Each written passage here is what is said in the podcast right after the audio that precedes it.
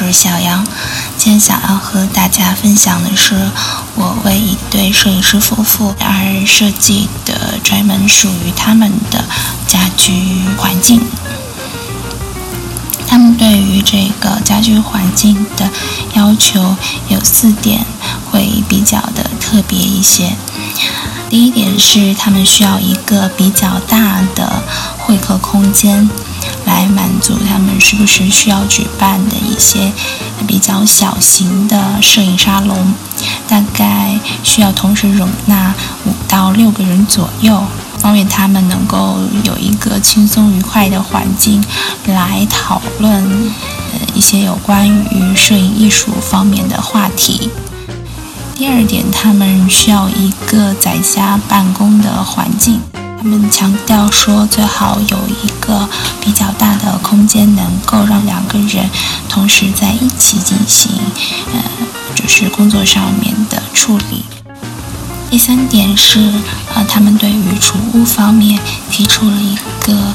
特别的要求，他们需要有一个专门去收纳摄影设备的空间。第四点呢，他们也有。只可爱的猫猫，他们希望整个家居空间能够为两只猫猫考虑到属于他们的活动空间。这次涉及的是一个三房朝南，属于国内比较典型的普通住宅的一个户型。这次为了有一让他们有一个更加宽敞的呃会客区域，所以我把入户之后的第一间朝南小卧室，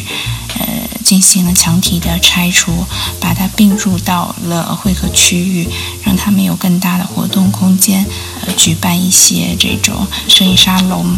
但是如果把整个空间都留给呃。摄影沙龙的话，未免有一些浪费，所以我把他们的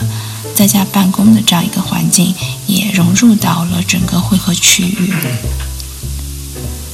之所以这样考虑，其实也是和他们工作性质相关。嗯，本身朝北也有一个小卧室，呃，开发商留给呃每个家庭作为一个书房而使用的。小卧室面积大概在十平方左右。如果两个人同时去使用，同时又放入一些呃摄影设备之后，会显得整个空间会比较拥挤。所以我把他们的工作室吧，我们把他们的这个工作室这个书房就挪到了会客区域。这样一来，我把整个比较大的会客区域就分成两个功能项的空间，一个是更偏向于生活，可以和家人、呃朋友在一起，嗯，做一些影音娱乐活动；另外一个区域呢，我是希望留给他们的工作，留给他们自己，留给他们和呃工作关系上比较密切的这些朋友、客人。嗯，讨论一些工作啊，讨论一些摄影艺术啊之类的空间。那这样空间按照他们之前的生活习惯，并不是同时进行的，所以放在同一个空间当中也不会互相干扰。那要把这两个空间融合得更好的话，我就呃专门为这个空间而设计了一个呃中央沙发。之所以称它为中央沙发，是因为它可以区别于呃普通的沙发。我们接触到的呃一般的沙发是专门呃为靠墙而设计的这样一种沙发啊，但是我希望能够解锁更多的坐姿可能嘛。它可以正反两向坐坐向，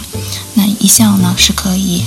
面向这个和家庭聚会的呃区域，另外一块坐向它可以面向工作区域，面向他们的写字桌，面向这个摄影沙龙这一块的区域。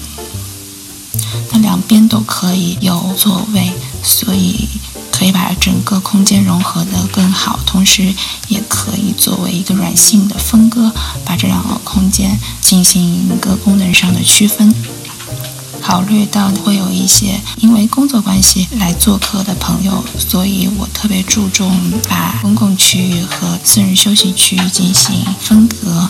在这方面考虑的话呢，我是把所有的卧室门都做了隐蔽门的处理。客人如果需要上上卫生间的时候，其实也是在走进他们卧室方向的时候，不会第一眼看出这是一个走向卧室的路线。我觉得这种隐蔽门的设计，一方面是给屋主和家人有更好的安全感。同时也会让客人也更加的自在和舒服。而原本规划成为书房的这个朝北小卧室，大概面积在九到十平左右。我这次就把它嗯改造成了家政空间。把它改造成家政空间之后，呃，原本可能会出现在客厅阳台处的那些洗涤、干燥工作，就呃统一呃移到了这个小卧室当中。同时，整个呃洗涤工作呃可能会出现的这些卫生工具，以及呃常用的或是呃尤其是。呃，囤积的这些洗涤用品，我也把它们收纳在这个房间当中。这样一来呢，屋主和家人的一些比较私密的用品可以隐藏的更加的好。这也是可以把私人空间跟公共空间更好的划分出来的一个呃设计方法。尤其是在做了这个家政空间之后，大量的需要囤积的这些啊清洁用品，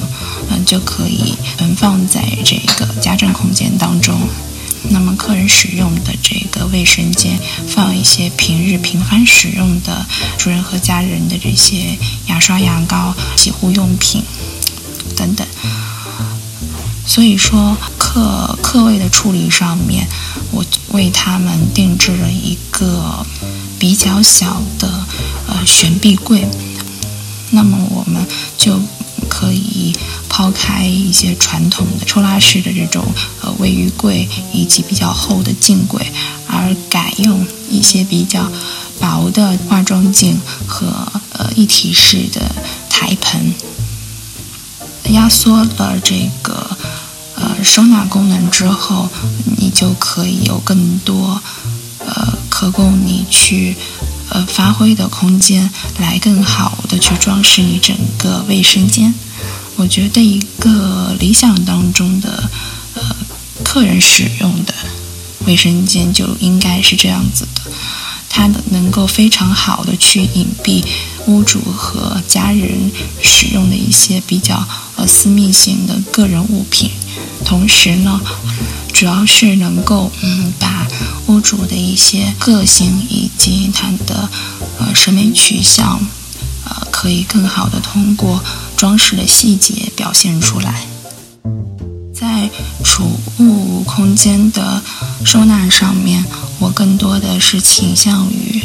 把屋主的。一些审美取向也能够体现在整个呃收纳的空间当中。比如说，嗯，电视柜的处理，这次我们需要定制一个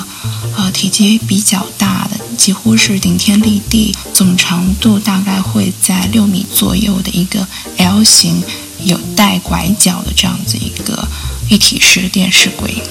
几乎是在我们入户之后第一眼可以见到的一件体积非常大的家具，几乎可以说它是整个家装风格最好的一个代表。那我在设计这款电视柜的时候，观察到他这对夫妇在上一个居所当中，许多家具都是木质材料的。他们甚至还亲自动手为餐桌进行了贴皮的处理，实木贴皮的处理。嗯，所以我觉得他们可能会喜欢一些带有这种呃自然纹理的呃设计元素。呃，带有自然纹理的设计元素，通常会让我们联想到一些比较温馨的场面。所以我在这次的呃电视柜的一个材料选择上面，就选用了偏向于自然的元素。当然，如果你只选用某一款木纹纹理的木质材料的话，其实会让整个家具显得非常的单调，尤其是面积比较大的这样子一个家具。所以我还搭配了其他几种能够代表自然元素的呃材料，比如说呃天然的大理石，它是一个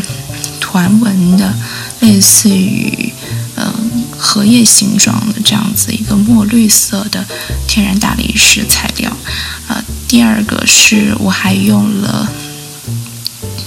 格栅的元素，这种元素会让人联想到一些户外的田园的自然的风光。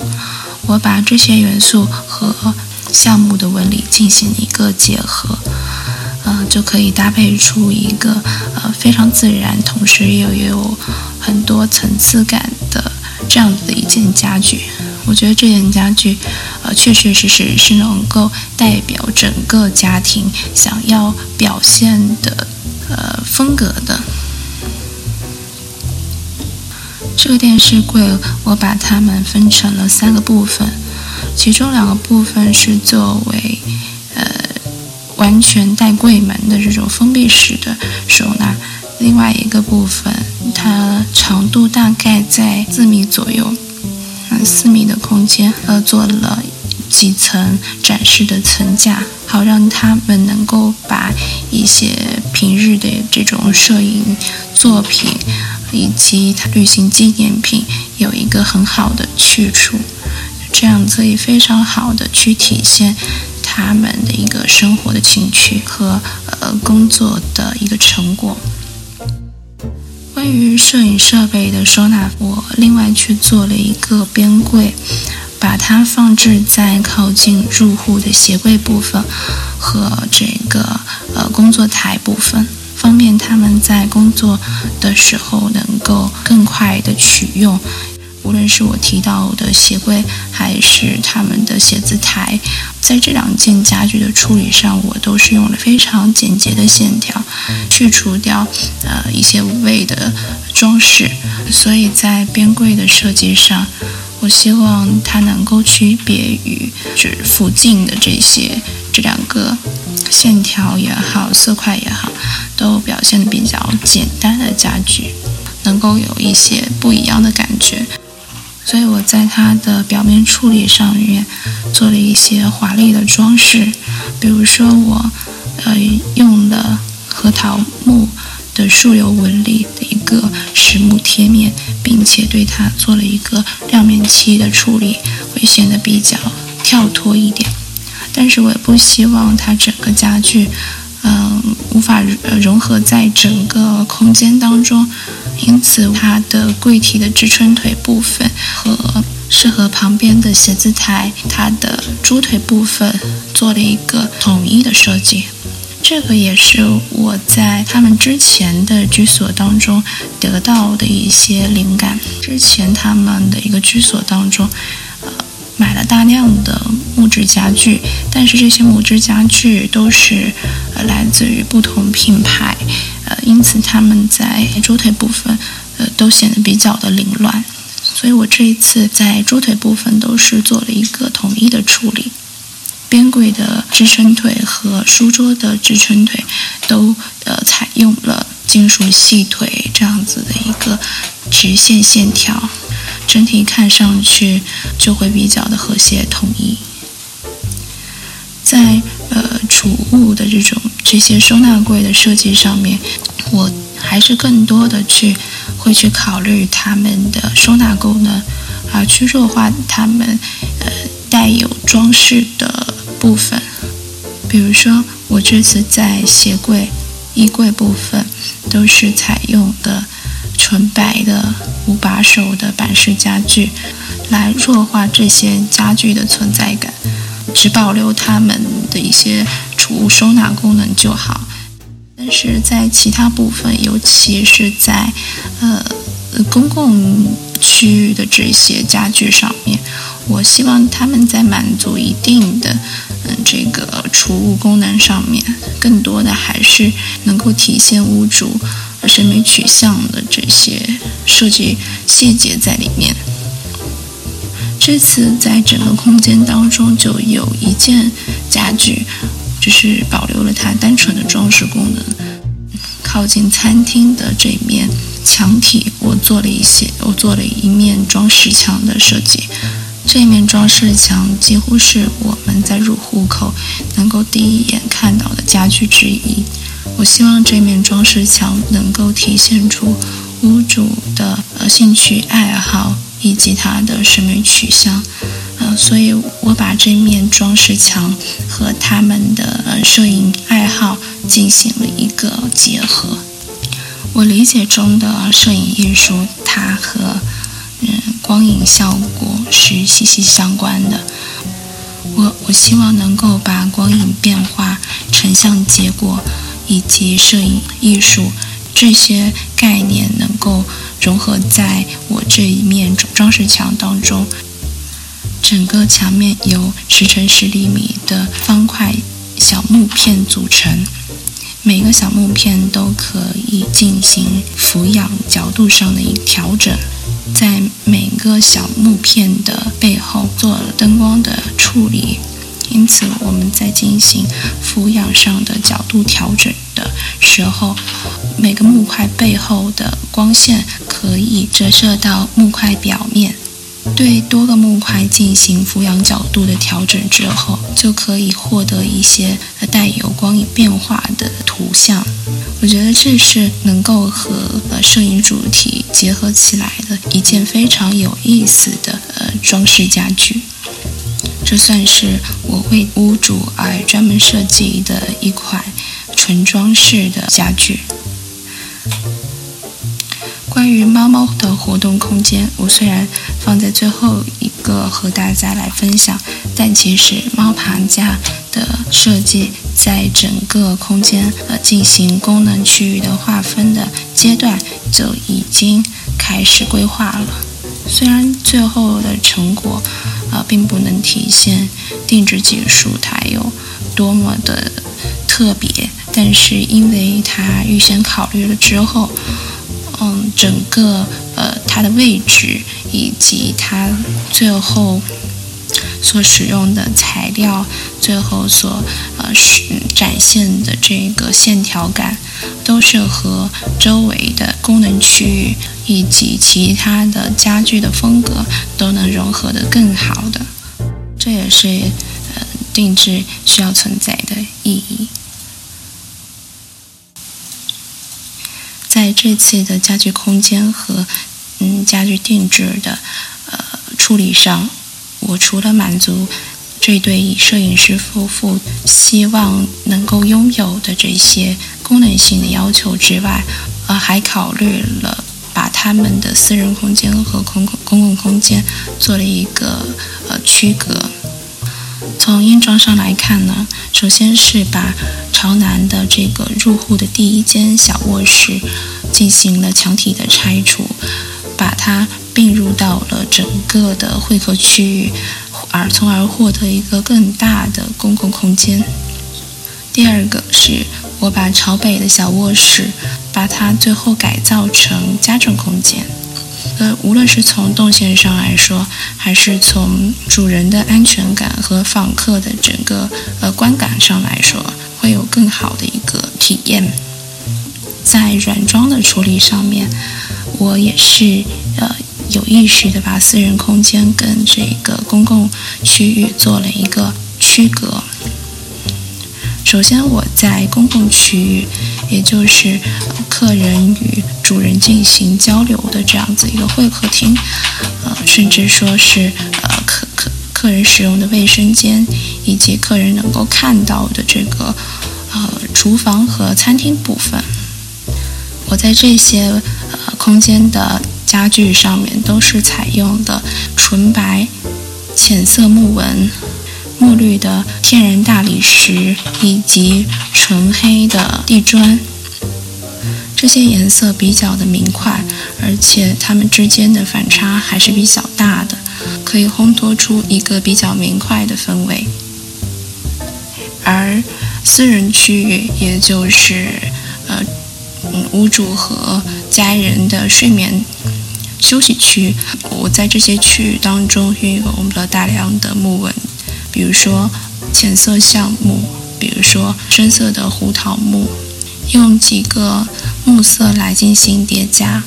首先会给整个空间一个比较好的呃松弛的环境，同时这些颜色它们之间也会比较的接近，呃，整个环境环境色会更加的柔和一些。所以除了拆除墙体、建立墙体来划分功能区域之外，还可以通过这些呃不同的颜色呃。颜色之间的一个色差，以及不同的材料来进行视觉上的一个软性的区隔，从而达到一些心理暗示。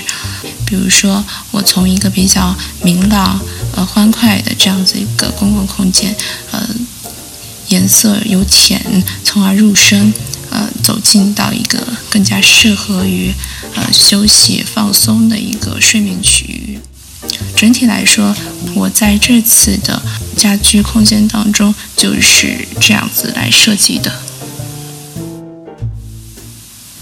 那其实三房朝南的户型还有非常多可以改造的方法，这个和我们。每个人对于空间的要求，以及每个户型它能够改造的可能性，以及改造大家改造的一个预算，我是有很大的关系的。这一次我就通过拆除了朝南的小卧室，改造了朝北的小卧室，来适合这对摄影师夫妇居住的生活环境。下一次我还想和大家继续分享三房朝南这种户型的其他可能。那我们下期节目再见吧，拜拜。